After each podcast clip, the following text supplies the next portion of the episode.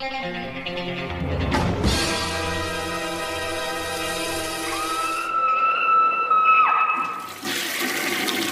guys, what's up? It is week 290. I'm actually recording this on Thanksgiving. Oh, so happy Thanksgiving, although it will probably go up Wednesday.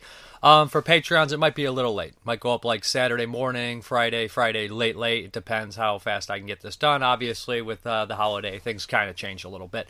So uh, first up, we're not having a Universal one this week. Uh, short week for me, and, and just not a lot of time to cram anything in. It might take a couple week hiatus. We'll be back with it, I'm pretty sure. And regardless, if if not, you know, I'll continue something along the lines of the Universal show. Um, so let's hop into the reviews, and we have a few new releases for you. The first one up is going to be Heartland of Darkness, which um, what year was this originally started? 1989, but it kind of wasn't completed until this year. There was like incomplete versions floating around for years, um, but the, the, there's a lot of ratings on Letterboxd that are for the incomplete version. Really not fair. It wasn't like scored properly or anything like that. This is the eighth release from Visual Vengeance, and um, honestly, this is one of my favorites that they've done. So yeah, this is kind of by a lot of the same people that worked on Beyond Dream's Door from 1989. You guys know the Jay Woelfel movie, which Vinegar Syndrome put out. A great movie, very very regional, amazing uh, Ohio horror film, and it has some of the same people in here that worked on it. You know, I think the same DP, Nick Baldasare is in here from Beyond Dream's Door. He plays a cult leader, so this is great. So Heartlands of Darkness for me is a very low budget film, you know, but it has this amazing regional Ohio quality. Being from Ohio, I immediately connect with this sort of thing. Linnea Quigley is also in it. For years, it was kind of known as the Lost Linnea Quigley movie. Hey, what about Blood Cult or it was AKA name or Heartlands of Darkness? Where is this movie? You know, people would always ask her about it, and now finally, there's even an interview with her she mentions all this kind of stuff on there. So, okay, what we have here is you know, a lot of low budget movies kind of follow this kind of like storyline in there, but I would say this is more of adult oriented horror just on the, the, the kind of idea and the way it unfolds. So we have this uh, big time reporter who's moved to a small town trying to get away from it all, right? He moves into this small town and opens a newspaper right away, right? Like the first day, there's a violent murder. And the murders here are really actually very graphic, you know. Um, they show a lot of the post stuff. It's not actually showing the murders, but the post stuff felt real and maybe it's just like the quality that I, I could look and the way it was shot and everything like that. I believe this was shot on film and then edited on tape, if I'm not mistaken. The quality's solid, you know. It is, you know, the visual vengeance usually deal with kind of, you know, I, I don't want I've shot on videos and the elements aren't always there, so that's kind of like their mo. Um, so um, along with stuff like you know Intervision or Massacre Video, a lot of times we'll have to handle that kind of stuff. So the the murder scene is actually vicious. You know, it just looks genuinely real and unnerving, and they use real guts. The real guts this add like a kind of uh, a kick to it, and they have like a lot of police cars and ambulance and stuff. And right away in that first scene, I was like, this seems very you know well put together, very ambitious, and that kind of dug. I kind of dug into the story right away. So we have this reporter, um, this guy who runs this newspaper in the small town, and the small town is odd, it's weird, and I mean it's called Heartlands of Darkness, which is a perfect title for it, and Blood Cult's the other title. So you kind of get what's going on here. This small town has an evil influence on it. Is it Nick Baldasare, the cult leader? You probably know it is. They don't really hide it. It's right there, center in front, you know. And uh, even the murder in the very beginning gives you all this. so, as they start to dig, you know, a new a new reporter from a bigger town comes in and helps them, and all these other people. And pretty soon they're they're looking into this mystery. Well, a bunch of people end up dead. The story gets darker and grittier and nastier. It does share some similarities to Blood Cult. I would say just the idea of the the thing, but um, the, the, cop looking into the cult, everything. But this I feel is better. You know, I mean, I think the ritualistic stuff in here is more gory, and it just has a nastier touch to it. You'll notice the janitor from Beyond Dreams Door plays kind of this like super priest in here. So, like I said, a lot of the same familiar faces from Beyond Dreams Door. If you're a fan of that one, which I am, I think you'll really dig Heartlands of Darkness. If you're a fan of like kind of these low budget regional horror films, this one's definitely for you. Now, when they went back and edited it, they did add some digital effects and change change some things around on there because they needed to complete the film. Now, I believe that the director works at like a, you know Ohio State College for film, if I'm not mistaken, or a lot of the people that work there. I know the cinematographer does works in film and that kind of stuff maybe possibly teaches film. But uh, I think that students help kind of complete this film, which is kind of cool. There's tons of special features on here. I should mention there is a, there is a bit of nudity here and there in the film. I know a lot of people do that. So this is what we have: new director supervised SD master from original tape and film elements.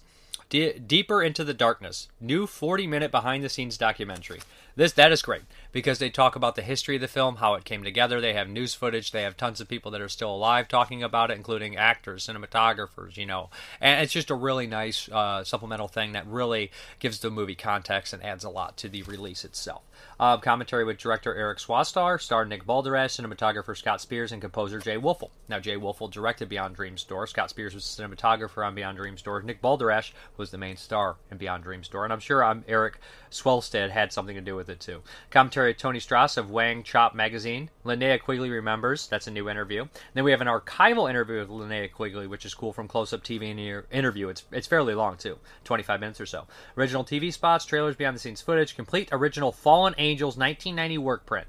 Um, and then there's a commentary track as well. The Making of Fallen Angels, Vintage Cast and Crew News interviews, Blood Church, original distributor promotional video, behind the scenes image gallery, six page liner notes, Phantasm Magazine, Expert Director Spotlight, Limited Edition, Heartlands of Darkness Prayer Cloth, Limited Edition Slipcase, Collectible Linnea Quigley Folded Mini Poster, Stick Your Own VHS Sticker Set, Visual Vengeance Trailers, Reversible Sleeve featuring original blood, Blood Church promotional art, optional English subtitles. This bad boy is loaded. And, uh, you know, I put it right up there with Necro Files and a Japanese Bodybuilder from Hell. I feel like those are like two, three of their finest releases. I think they're all really entertaining and I dig them. What else they got? I got it's sitting right up there. I just made a section for Visual Vengeance because I'm really digging what they're doing. Heartlands of Darkness. This is really cool. I love this one. I, I was very happy with it. Okay, the next one up is by Rolfe Kanefsky, and this is Nightmare Man from Ronin Flicks. Now, you guys know his name, I assume, from stuff like, you know, um, There Is Nothing Out There, which Vinegar Syndrome put out, and that is kind of like, you know, a lot of people give it the precursor to Scream, a lot of these horror tropes and setting it out and being a comedic kind of deal. He also did Black Room, which came out a few years ago that I think MVD re- distributed, or Cleopatra, and that wasn't too bad at all. So, Nightmare Man actually was one of the eight films to die for. I don't remember if it was in the second or the first festival, I believe it was the second and I actually didn't see all those movies. I saw a handful here and there. Um, this stars Tiffany Shepis. Everybody loves Tiffany Shepis, a great scream queen, um, amazing to look at, amazing performances. You know, just tough and, and very fun. You know, you see her in interviews. She's got a good attitude. She just seems like a genuinely cool person. so, Nightmare Man. Um, right right away, I noticed it, it's it's 2006. So this is not my favorite time for American cinema. You know, like I always say, 1997, 1996 to like 2006, 2007. It's real rough for me when it comes to American cinema. I just a horror cinema. It's just not very good. Like I know that there's a lot of great non-horror films and there's a lot of good foreign horror films that time but and independence like there's a couple here and there that really rock the world but there's just it's just my least favorite time for film in general for horror films. So nightmare man fits kind of right into that mold for me. I don't particularly like how it looks and that kind of stuff and just the style and all that kind of stuff. Although it's not an absolutely horrible movie and it does you know have a lot of similarities to home invasion films you know even from like um you're next with the crossbow and all this kind of stuff in a home invasion scene. It, it, feels very similar to that. So basically, what we have here is a woman who suffers from a lot of so, seemingly psychological damage, and her uh, strange husband. Um, it's just like he's like a, a, strange actor, to be honest. Let's put his performance as very strange and she orders this mask that's supposed to help her. Apparently, they send her this weird sexual ritual mask, and she's terrified of it, does not like it. And uh, on the way to be committed to a mental institution, um, their car breaks down. He has the mask with her. He tosses the mask into the woods to go kind of get gas or whatever because he forgot gas because he's a jackass. And what happens is, um, you know, this mask, which she imagines attacking her in nightmares and stuff like that, uh, somebody starts attacking her with this mask after she threw it in the woods. She thinks it's a demon. Is it a demon? We don't know. She stumbles on this cabin in the woods with a group of four people that are kind of hanging out and everything. One of those is Tiffany Shepis. They're kind of getting, you know, loose and drunk and all these kind of things. And boom, she runs into them. They're unsure of her. They find out, get a hold of her husband, but this guy outside, this demon outside, is attacking them. Now, at first, there's a couple twists and turns, and I like the twist and turns in this because it's not such an obvious twist. It is, it is, it is. But then they go a little further with it and change some things around, and it kind of makes it a little bit more refreshing, a little bit more different, and adds a flair to it.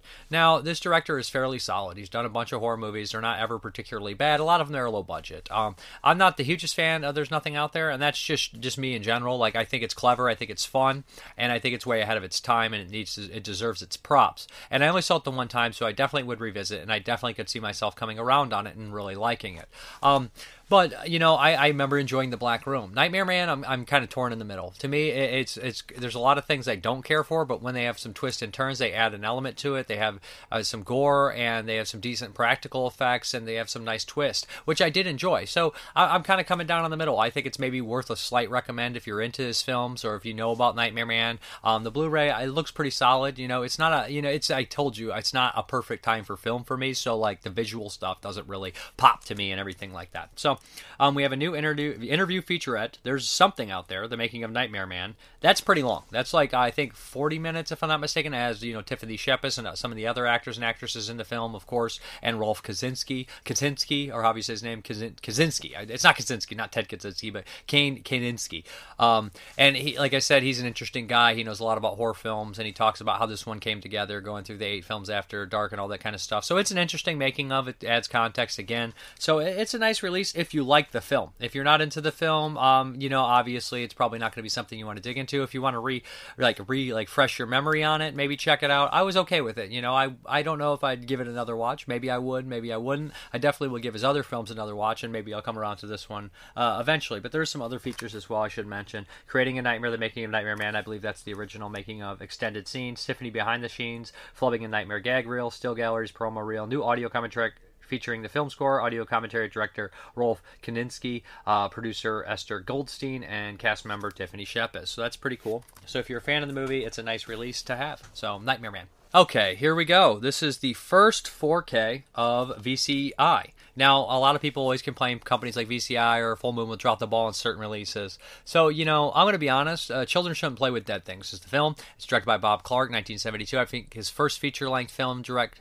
um, directing job, his first horror movie. Um, very iconic horror film. Bob Clark went on to do Black Christmas, Death Dream, Porky's, Christmas Story, Murder by Decree. The guy's got Baby Geniuses. He's got a huge long list of films he made. A lot of iconic, a lot of classics. He's a very good and capable director, and he's made some great films. So um, this one is where it kind of all started. Um, Alan Ormsby is a big part of this movie. He stars in it. He helped write it and did special effects on it. So it's like we got this crew, this crew that came from you know I think mostly Florida area, you know, and, and they're making movies. And, and and Bob Clark is a huge part of horror history. So Anyways, getting into like the uh, release of this film, the release history of this movie. I'm going to be honest, I had this DVDs of this and Blu-rays and children shouldn't play with dead things has never been a particularly good looking film. It's low budget. I imagine elements aren't perfect.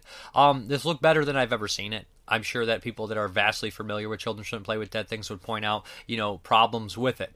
But as far as i'm concerned i remember blu-ray dvds in particular looking really off colored really gross and just not well done. There is no HDR in here, you know. I don't know if they skipped out on that, but uh, so, so basically, yeah, um, this it, this is Children Shouldn't Play with Dead Things. Nobody's ever seen it. Heavily influenced by Night of Living Dead from 1968. We have a group of like eight or so um, theater geeks, hippie things, led by Alan Ormsby, who is a complete dick. He has these people basically under his control, at you know, uh, threatening to fire them from their job. So he basically takes them on this island, and he wants to do all these weird kind of antics where he's digging up bodies and causing all this mischief. Um, his band of characters are very strange, very bizarre. I think his actual wife at the time uh, Ayla Ormsby, I can't think of her name. She is uh, this one character that's just kind of out of it. You guys ever remember the 70s character that's just out of it? Think Lynn Lowry from any movie from the 70s. Think Let's Scare Jessica to Death, uh, the lead actress in that. Just out of it. They're just completely out of it. And I love that character type. She's great in it. And then you have some other familiar people. Not familiar, but just kind of zany, weird people.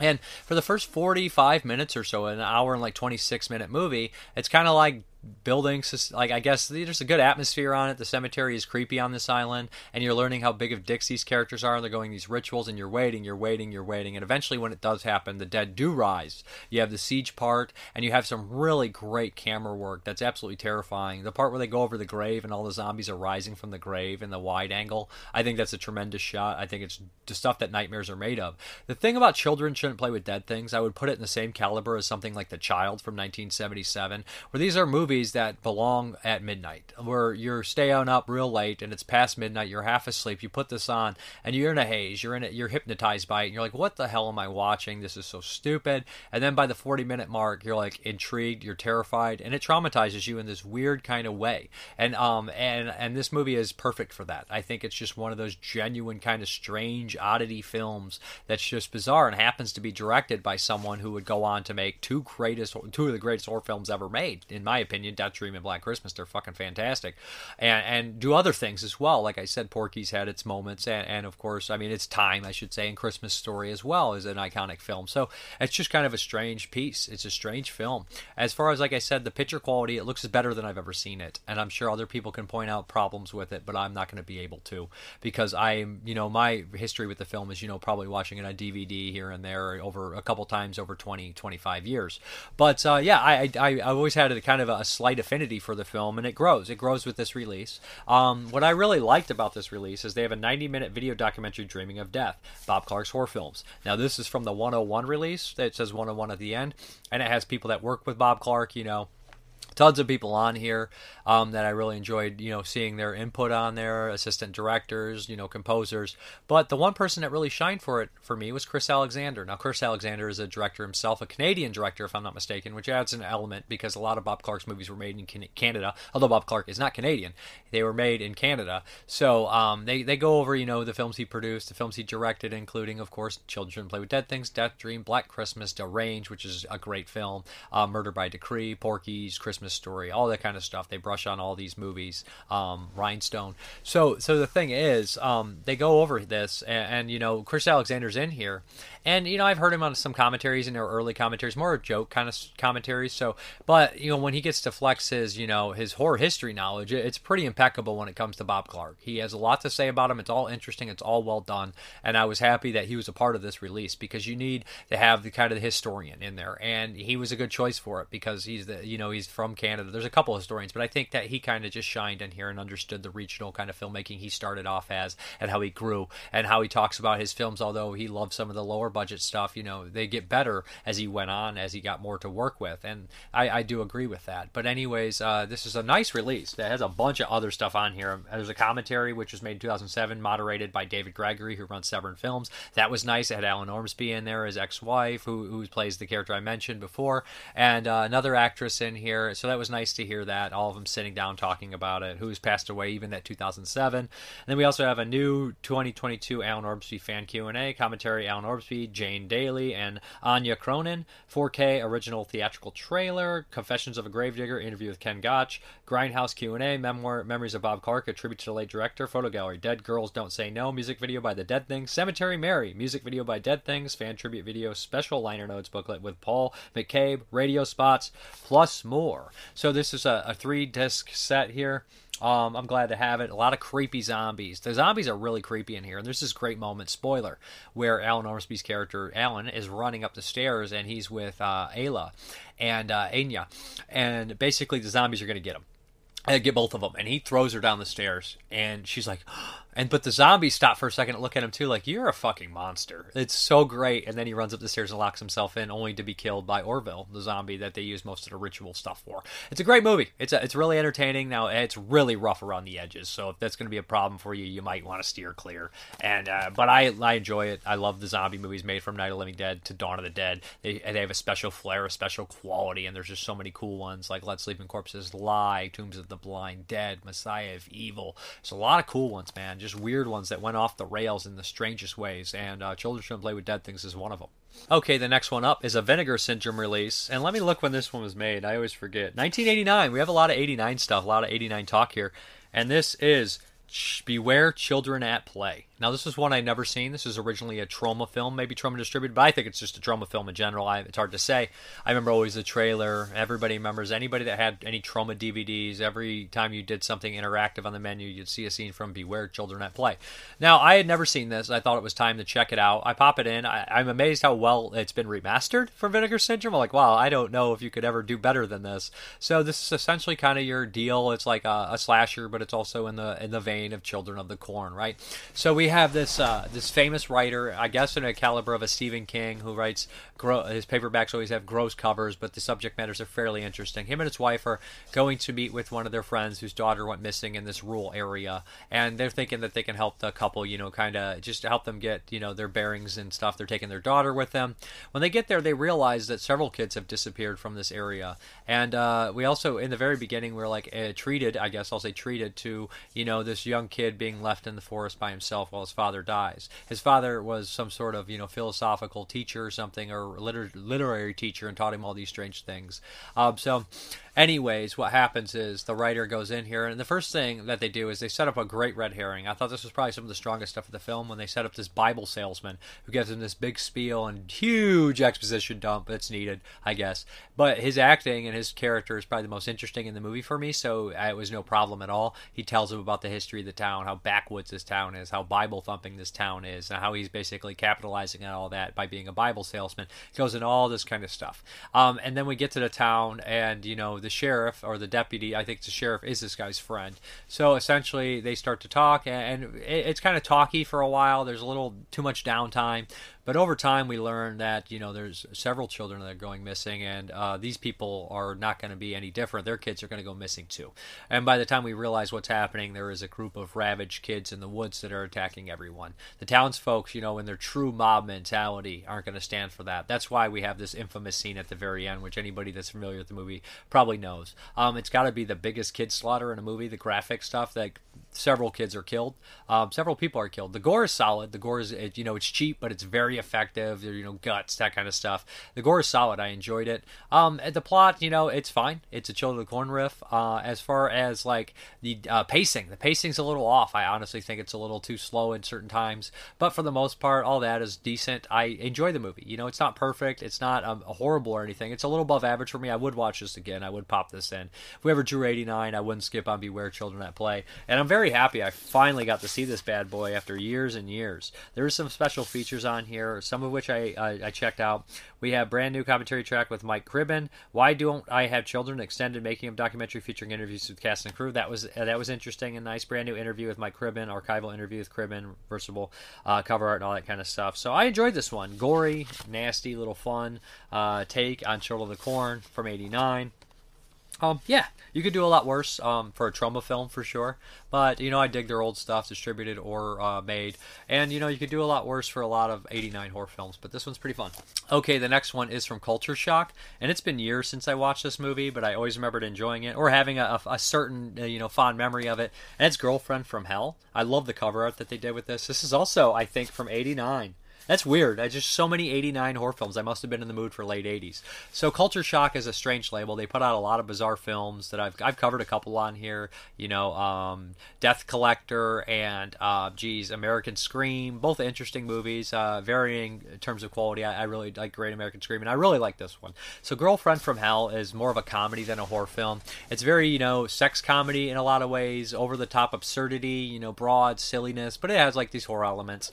It stars um, pretty much the big actor in here for me would be Dana Ashbrook from Waxwork and Return of the Dead Part 2 and some other films as well. Uh, Sundown, I think he's in Sundown, Vampire in Retreat, if I'm not mistaken. So essentially what happens here is we have these two kind of like nerdy people that are going to be hooked up on a blind date. We have a couple that wants to do this. The guy's like, who gives a shit? He's kind of a prick. And I should mention that every character in this movie is absolutely over the top. They're absolutely ridiculous. They're absolutely hilarious, to be honest. There's a lot of zany, weird characters, a lot of great one liners, a lot of fun stuff going on.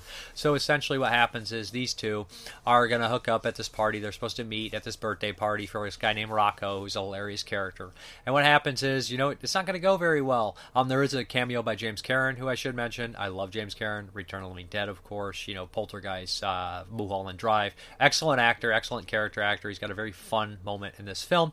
So essentially, what we have here is, you know, this group of um, friends are hanging out at this party at the same time as Dana Ashbrook is hunting, you know, the devil, and he's got to bring the devil back, and this is his job. So essentially, the devil escapes. It goes into you know this meek, shy girl, and she becomes this bombshell, crazy, um, over the top beer guzzling, wine guzzling, you know, pushing everybody around succubus, and it's absolutely hilarious. So at first you see all these reactions of all these people. One of the couples is like a really like strict religious couple, and we have these other people that are just kind of like Graco's a goof and his girlfriend's a goof, and uh, the one guy's such a prick, and essentially they start getting picked off and succubus. Uh, I guess that's the best way I'll put it. In hilarious detail. Um, this lasts for about like 40 to 50 minutes of the movie. This is all great stuff because the characters interacting are all the best parts of the movie. They're priceless. They're very, very written very well in a goofy kind of zany late 80s way. And then we kind of cut back to Dana Ashbrook showing up, and we get this huge dump about his backstory. This is the least interesting stuff here, just because Dana Ashbrook's character is not as interesting to me as the other ones. So he kind of like fall that stuff falls a little flat. It's not horrible. I like Dana Ashbrook, but that stuff is just not as good as the other stuff going on. But when we come back to kind of tie everything up, it's really fun. You know, the restaurant stuff is brilliant. The nun stuff is really funny. This movie has a lot of charm. It's really cute. It's really clever. I, I enjoy I enjoy it quite a bit. I think a lot of people will enjoy it if you're into the late '80s stuff. Um, now this looked fantastic. I thought that uh, it looked amazing. They did a great job in the remaster. Sound was was sound was okay. It wasn't perfect. It was it was less than the the visual quality, but it wasn't horrible. It was still good. Um, as far as the special features are concerned, um, I actually have this bad boy on VHS. We have feature length commentary with director Daniel Peterson, interview with producer Alberto Lenzi, interviews with actors Liane Curtis, Sarah Katie Coogan, and Girlfriend from Hell, the musical creator Sean Matthew Whiteford, moderated by Brad Henderson of Vinegar Syndrome. This was a blast to me because I didn't know this was a musical, and hearing this guy say how he adapted it was really cool. And also the interviews with the actresses and everything like that was nice. Brad Henderson does a great job. Usually works for Vinegar Syndrome. Did a great job moderating these. He has affinity, obviously, for the movie, and he did a good job. And he brought out some good questions and stuff. And they're beefy. They're not super short interviews. They're, some of them are a little shorter, but some of them are a little longer too. I mean, they're a little bit more in depth than some interviews. I'd say. Girlfriend from Hell music video featuring set photographs, still gallery cast, audition footage taken from original VHS tape, remastered original trailer from Girlfriend from Hell, Culture Shock releasing trailer. So, anyways, uh, amazing slipcover. If you've never seen Girlfriend from Hell, I'd recommend picking it up. If you're a fan of zany, weird '80s comedies, you could do a lot worse. Okay, so now time to talk about a couple 2022 movies. The first up is going to be David Cronenberg's Crimes of the Future, and I hate to report this. So I'm not going to have too much to say about this movie. It has a really strong cast. I believe Kristen Stewart's in this, and Viggo Mortensen, who I love. It's the same title of his uh, one of his short films from 1970, which I enjoy. And you know, the idea. I guess there's not much similarities to it. I guess deformities and stuff. And it's Cronenberg, so you have the body horror element, and the title "Crimes of the Future" is very vague, and there's a point where these takes place in the future, and these are going to be the crimes by humanity in the future, is what I'd say. So essentially what we have here is people stop feeling pain and they essentially are doing these weird surgeries and they cause mutations and people are developing organs and they're doing a lot of these extreme body modification. And it's bizarre. So you have these people that pursue that and they think it's this evolutionary place. And then some people believe that you know it's a mutation and they got to stop because it's going to ruin the human populace. So you have kind of these factions fighting. Viggo Mortensen is like a street performer. He's very popular. He's very beloved by a lot of people and he's almost worshipped amongst these people that believe it's an evolutionary thing. And they want to pass on. See, that people are worried that if you know these people have changed their organs and then they have uh, offspring and they're born with those organs, they've kind of defeated. You know, they're no longer human and they screw up everything. So it's kind of we're getting into that detail and stuff. And now I've heard people say this feels like David Cronenberg directing Brandon Cronenberg movie, which is funny. Um, this movie is it's uh, it's I did not really care for it. I don't think it's horribly made. It's well shot. It's well acted. But to me, there's just way too much people whispering under their breath about certain things. That's kind of the entire film film in general, as people just kind of leaning in and whispering about certain things and just like talking about what's happening. There's a lot of exposition. There's a lot of strong dialogue. The acting's fine. The acting's well done, but at the same time, there's some visual things that are great, but there's just not enough of it. It's just not enough of it, and by then I've lost a lot of interest. Um, it, it, I, it's just a movie that I don't fully understand you know i'm not into it is the problem and i think maybe over time i could be into it a little bit more but it's very hard to grab my attention i thought crimes of the future was very bland in a weird way. Now, a lot of people have said it feels like Cronenberg, somebody remaking Cronenberg, but it just didn't have the punch. It just didn't grab me like a lot of his other films. Um, maybe it was just a, a, lack of a great score, even though I bet the score by itself sounds good. Maybe it was just a lack of, you know, some some kind of violent part in there that caught me off guard. It never really got me with the scene. You know, if you look at Cronenberg's films, there's always a scene that just takes you back, and there's usually several.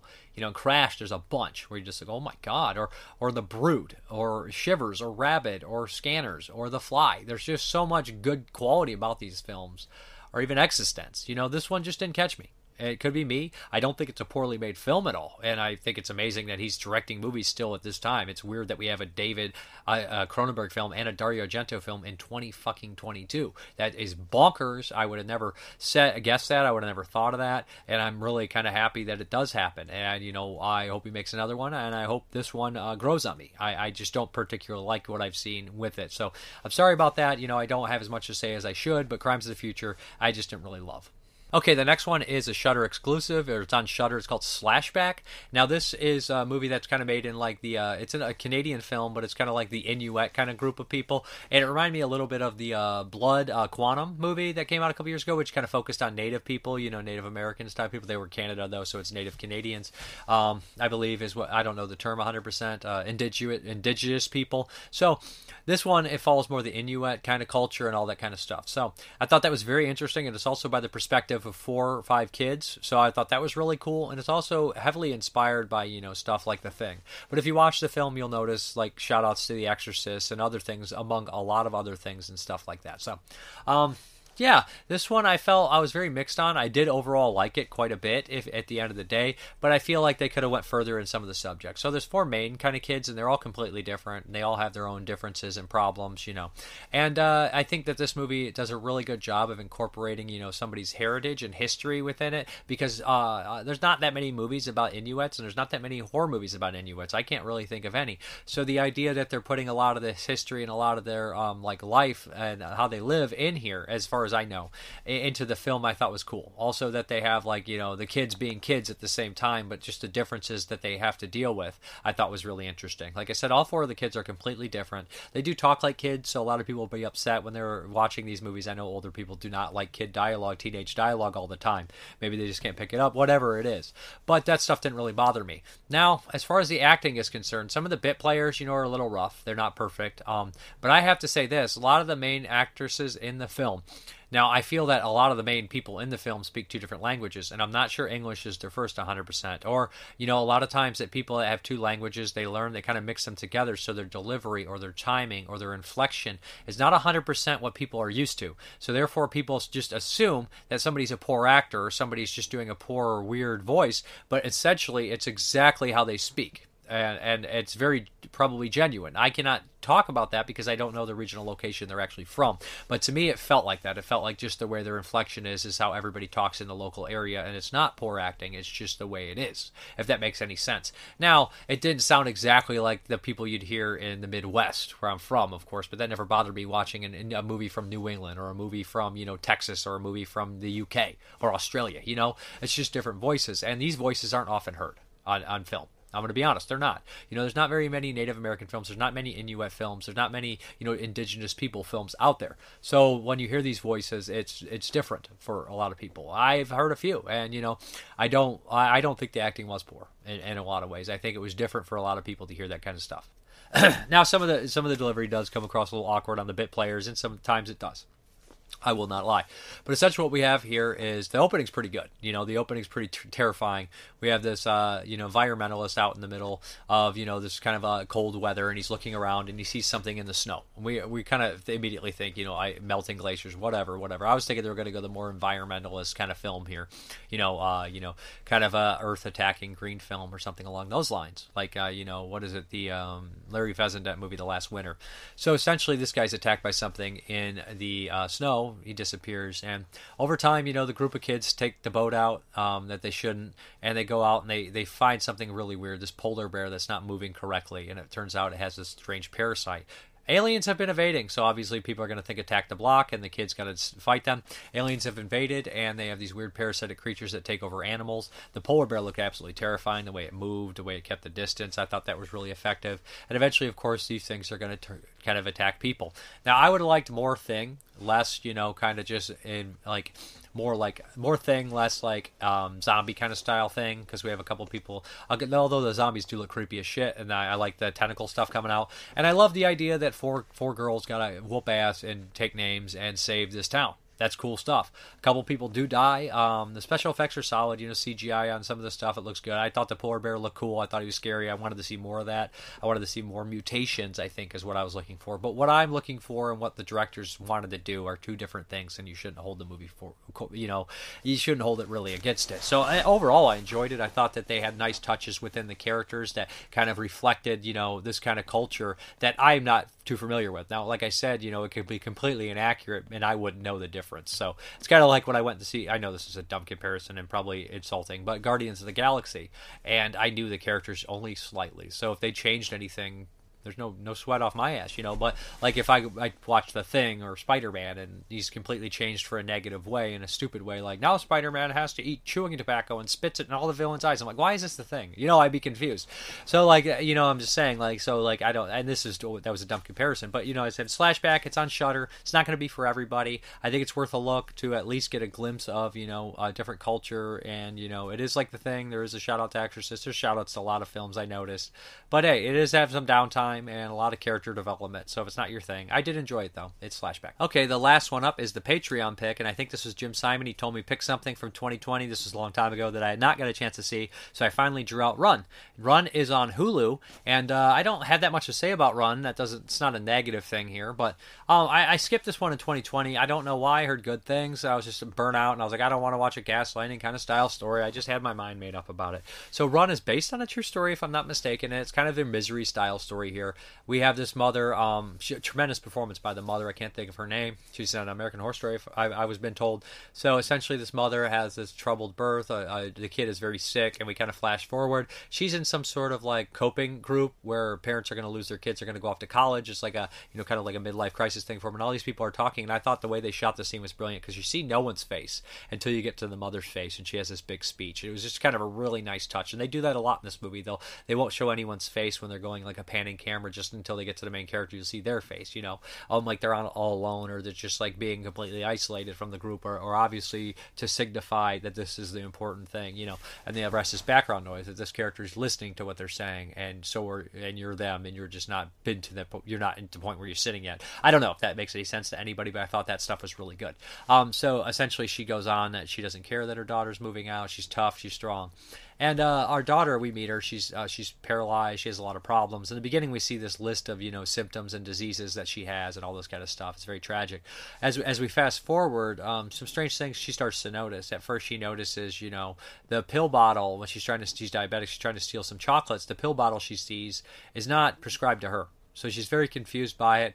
Um, and she starts to do some independent research. I know everybody loves those those that saying. She starts to do some research, and she as she digs deeper, she realizes, you know, her mother is doing some things that she doesn't think are right, and her mother not might not even be who she says she is. And the reveals are pretty crazy. And there's a couple reveals in here that I didn't see coming. You know, I thought it was going to be kind of your domineering mother kind of storyline, but it's it's something different than that. And we get some really tense moments, some really great acting from mother and daughter, particularly the mother when it starts to have the breakdown. Reminded me of Terry O'Quinn from The Stepfather. Who am I here? You know, anybody's ever seen that film, that line is very iconic. And and this stuff with her, I feel like those breakdowns were not not dis- dissimilar to that. So there's a brilliant scene in here, spoiler, that I loved because uh, that year I think, or the year after this movie called Alone, and it was very well made but very typical and very by the book and by the numbers how things happen you know. I'm running from this person trust me. And then the guy's like she's crazy. You don't want to trust her.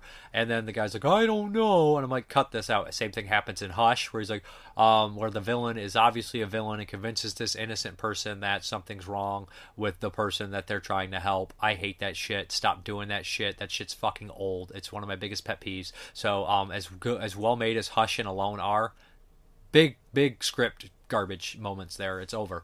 This moment we have the mailman who actually decides to help her and I was just like, this is a brilliant scene. The way it's handled, the way the mailman acts is very human. And maybe because it's based on a true story, they actually did the right thing for once. I don't know if how detailed the real story is going to be loosely based, but that stuff was so refreshing to see that. It just made me happy. It made the movie, you know, really good. And I was like, maybe I'm not on a seven and a half instead of a seven or something like that. It just was something that was just refreshing to see for once. For once in your life, do the thing that's not so cliche and more realistic. For the love of God, don't write yourself in a corner and then just be stupid about it. Okay, So, anyways, I thought that stuff was great. Um, yeah, it's a really solid movie. I enjoyed it, and the very ending is kind of dark. Uh, but yeah, Run, good stuff. If you have Hulu, check it out. You could do a lot fucking worse than this. This is good stuff. I, I wish I would have saw it for 2020.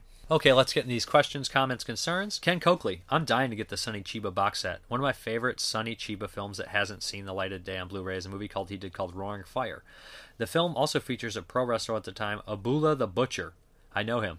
Another one that hasn't been released on Blu-ray to my knowledge is Shogun's Ninja. That was the movie that got me into Sonny Chiba. I kid. Umberto Lenzi's, uh, Umberto Lenzi's Eyeball is a fun flick. I watched it some years back.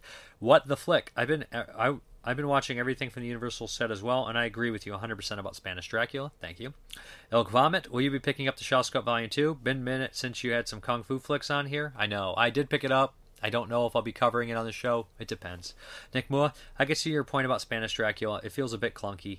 This often happens, it seems, when trying to appease the foreign market. Questions: How have you? Uh, how would you breathe or breathe new life into Universal horror if you had the chance? Ooh, if I got to, um, I would keep it gothic. I know I would make them period pieces. I know it's not new life, but so many of these people they go to make a Universal movie and they just like we're gonna make it like this, we're gonna make it like that, and I would basically just do the Universal horror films, but I would incorporate you know more. I would want like you know Quasimodo in there, although he really wasn't there. There was Hunchbacks, I would do that, but I try to bring in the Phantom more, the, the Hunchback, you know Doctor Jekyll, these other classic monsters within the Universal monsters, and I would create the universe. I would actually create the universe, and it wouldn't be action universe. It would be a horror universe. It would be you'd be seeing House of Frankenstein, you'd be seeing you know Phantom of the Opera and Dracula, you know. Uh, fan, like uh, uh, Opera of Blood or something like that, and they'd cross over. Like I do crossovers that we hadn't fucking seen. Like yes, I don't know how it's gonna work, but Creature from the Black Lagoon is gonna somehow meet the Wolfman. This kind of shit like that, you know, like let's say the Wolfman hears of a rare fucking jet, uh, uh, vine or, or um,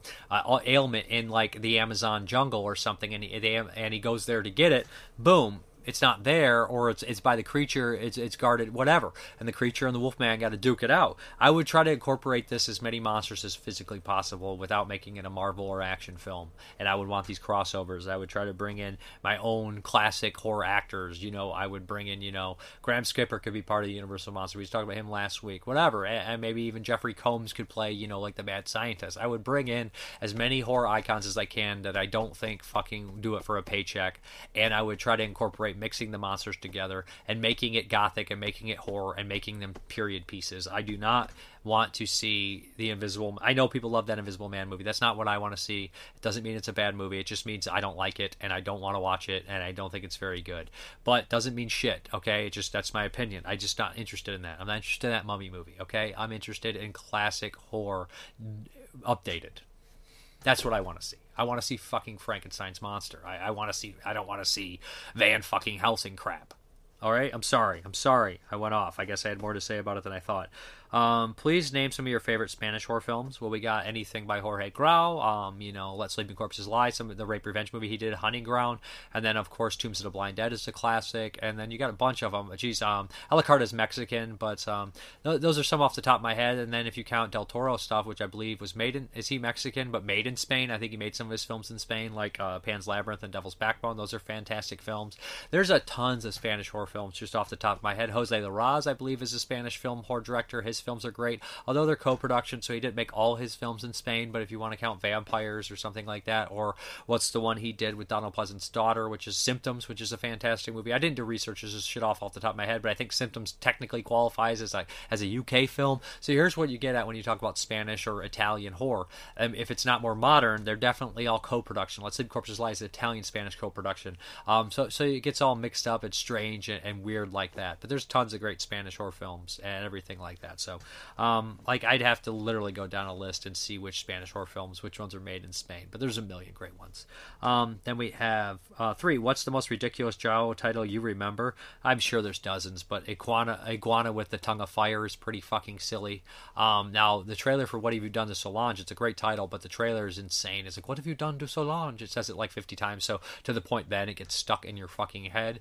I mean, um, your vice is a locked room and only I have the key. That's pretty insane. Although I don't I don't know how giallo it is. I guess it counts as a giallo. You know, it's a, it's an Italian thriller with um, Lu- Luigi Pistilli and stuff. And so like, there's a lot of crazy long titles. The longer the title you get, the stranger they are. Um, and then sometimes you just get weird ones like Seven Bloodstained Orchids. There's tons and tons. I don't know. Eyeball's more of a slasher than a giallo, but still the title's absurd. And then uh, okay. Um, until next week, and sir, enjoy Black Friday. Thank you. And speaking of Black Friday, I just want to know what's the best deal you got on Black Friday because this probably won't be up till Saturday. What I mean for the patrons, and then Wednesday for everyone else. What's the best deal you got on Black Friday? Tell me some of the deals you got. We're gonna hop into that update. Pretty quick update. Some of the uh, Black Friday stuff went on sale pretty quick. Everything, everywhere, at all, at, at all at once. Now this was 10 bucks on 4K. heard lots of cool things about it. Looks absolutely bonkers. Yeah, definitely wanted to check it out. And uh, Jeremy wanted to see it too, so that's cool. Um, Lost Boys, $10. Couldn't pass up Lost Boys. Don't know how much I like that cover art. Love the movie though. Joel Schumacher, you know, classic 80s vampire um, slash kids movie. I know people would say it's not. Great cast. It's got a lot of cool people in it. Always love this one. Good stuff. And last, this is the quickest update of all time, right? And we have Breakdown. The Paramount stuff was on sale from um, on, on like this whole week because Black Friday and all this kind of shit. So I wanted to get these Paramount Selects, and Breakdown is a great movie with Kurt Russell, amazing cast. Um, always liked this one, really good thriller. So I was like, boom, right when this popped up, I was like, well, got to get Breakdown. That'd be really great to have. Um, yeah, I noticed that I think the two cameras, although they're set in the same quality, they don't necessarily look the same. So when we switch between camera A and B, there might be some slight ca- uh, uh, color quality grading difference, and I apologize for that. Although the settings are the same, sometimes things just don't look the same on these these cameras, so I apologize for that. Okay, guys, thank you very much for watching, and as always, have a good one. Me. Bye.